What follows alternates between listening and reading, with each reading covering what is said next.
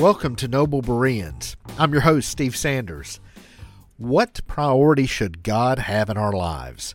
We're often quick to say He is the highest priority, but the actions of our lives don't necessarily reflect that same devotion. Before I go further, this isn't meant as condemnation. I struggle with this same question, but I think it's a good and healthy exercise for us to regularly evaluate the role we say God plays in our lives and the priority we actually assign to Him. There are loads of verses we could read for this, but I think the first 10 verses of Colossians 3 summarizes it well.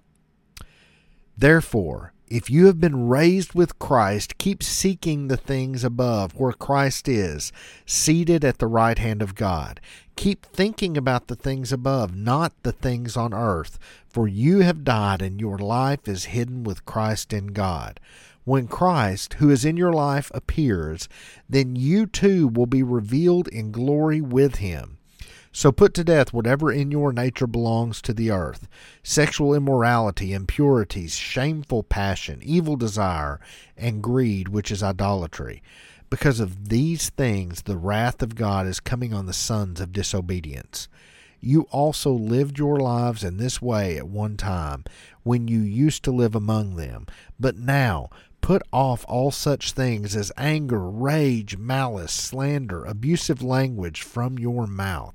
Do not lie to one another, since you have put off the old man with its practices, and have been clothed with the new man, that is now being renewed in knowledge according to the image of the one who created it. In this passage, we're told a few key things.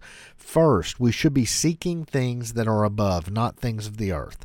Second, Things that belong to the earth include sexual immorality, impurity, shameful passion, evil desire, and greed, which is idolatry.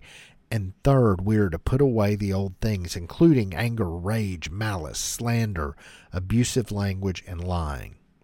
Sometimes we get a bit focused on the lists, which are often just given to us as examples.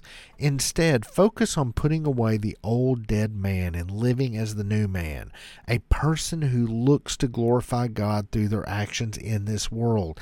Living a life that glorifies God should be a part of our worship to Him, a key part of what defines us as His children. What is one area in which you're focusing on the things of the earth? First off, know you are hidden in Him, and this will not prevent you from spending eternity in His presence. But it is an opportunity to show your devotion to Him, to glorify Him.